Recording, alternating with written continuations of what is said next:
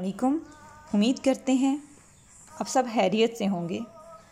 ہم لائے ہیں آپ کے لیے کچھ خیالات، تھوڑے الجھے اور شاید بہت پرانے،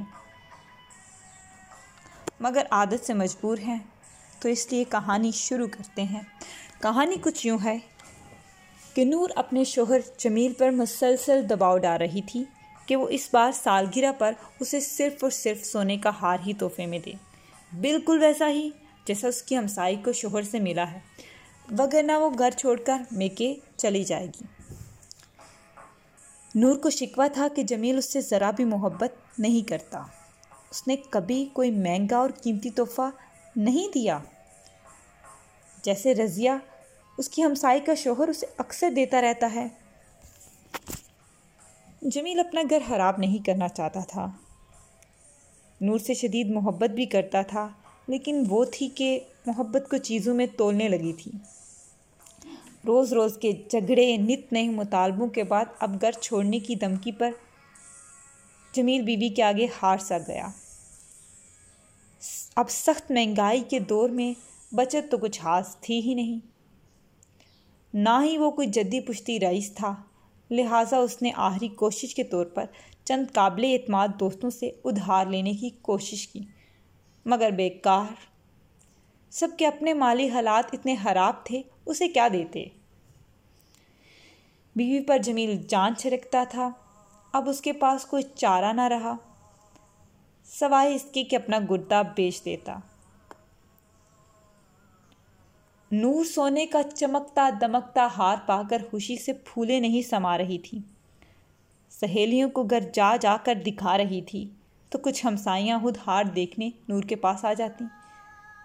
لیکن رضیہ کے لیے نور خاص اہتمام کے ساتھ تیار ہوئی۔ ہار پہنا اور اس کے گھر پہنچ گئی۔ نور کو رضیہ محلے میں سب سے زیادہ پسند تھی، کیونکہ اس کی ہر چیز ہی شاندار تھی۔ اس کا اوڑھنا، بچھونا، لباس، اٹھنا، بیٹھنا، دل فریب انداز گفتگو، گھر کی سجاوٹ، سب ہی نور کو باتا تھا۔ وہ ہر وقت اسی کوشش میں لگی رہتی کہ رضیہ جیسی لگے۔ اس کے لیے وہ شوہر کے گردے کی شکل میں کتنی باری قیمت ادا کر چکی تھی۔ نور کو تو اندازہ ہی نہیں تھا۔ نور جب رضیہ کے گھر پہنچی تو دروازہ کھلا پایا۔ وہ ایسے ہی اندر داخل ہوئی تو اس کے کانوں میں چیخنے، چلانے اور تھپڑ، گھونسے مارنے کی آوازیں پڑیں۔ وہ فوراً اندر گئی تو رضیہ فرش پر گری بل بلا رہی تھی۔ اتنے میں مین گیٹ زور سے بند ہونے کی آواز آئی۔ نور کو اندازہ ہوا کہ رضیہ کا شوہر اس کے آنے کے سبب مار پیٹ ادھوری چھوڑ کر جا چکا تھا۔ اس کی آنکھیں سوجی ہوئی تھیں۔ چہرے پر جگہ جگہ تشدد کے نشان تھے۔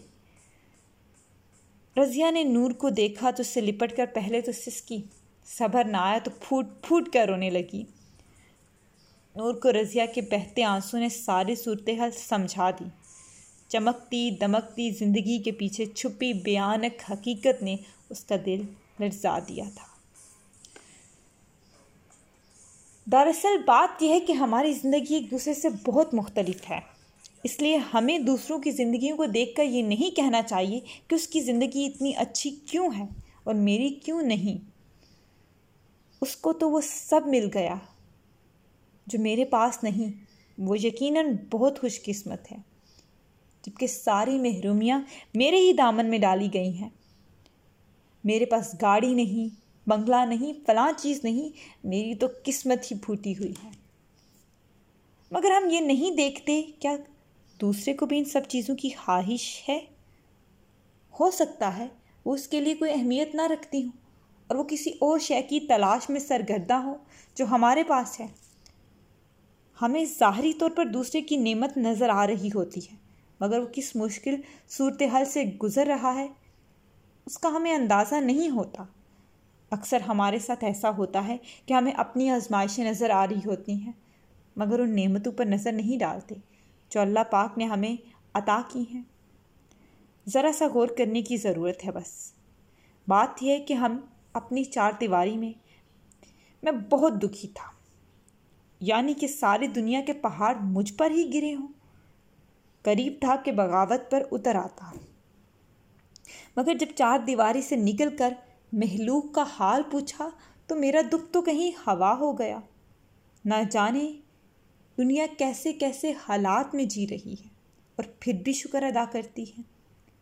سیانے کہتے ہیں، پتر جب حالات کی تل ہی زیادہ تنگ کرے تو کسی ہسپتال کا دورہ کرو۔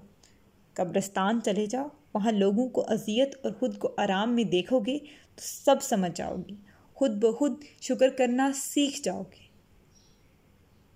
ہم اپنی اتنی پیاری زندگی ایسے ہی بس مقابلے بازی میں ضائع کر دیتے ہیں۔ فلاں کے پاس یہ ہے تو میرے پاس کیوں نہیں؟ حالانکہ اس کے بغیر بھی زندگی آرام سے گزر سکتی ہے۔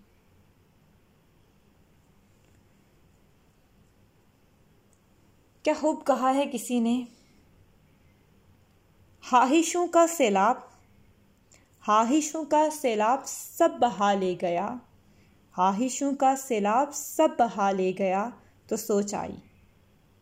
تو سوچ آئی، ہم تم اگر چاہتے، ہم تم اگر چاہتے تو زندگی یوں بھی گزر سکتی تھی۔ اصل میں جب ہماری شخصیت اندر سے خالی ہوتی ہے، تو پھر ہم اسے ظاہری اور مادی چیزوں سے سجانے کی کوشش کرتے ہیں اور اس کوشش میں جانے کہاں سے کہاں نکل جاتے ہیں۔ جبکہ اس کے مقابلے میں اگر ہم تھوڑا سا کام بھی اپنے باطن پر کریں، تو ہمیں ان جعلی اسباب کی ضرورت ہی نہ پڑے۔ اپنے من میں ڈوب کر پا جا سراغ زندگی اقبال نے کیا خوب کہا ہے کہ اپنے من میں ڈوب کر، پا جا سراغ زندگی، تو اگر میرا نہیں بنتا، نہ بن۔ تو اگر میرا نہیں بنتا، نہ بن، اپنا تو بن۔ جناب والا، آج کے لیے اتنا ہی۔ بہت شکریہ۔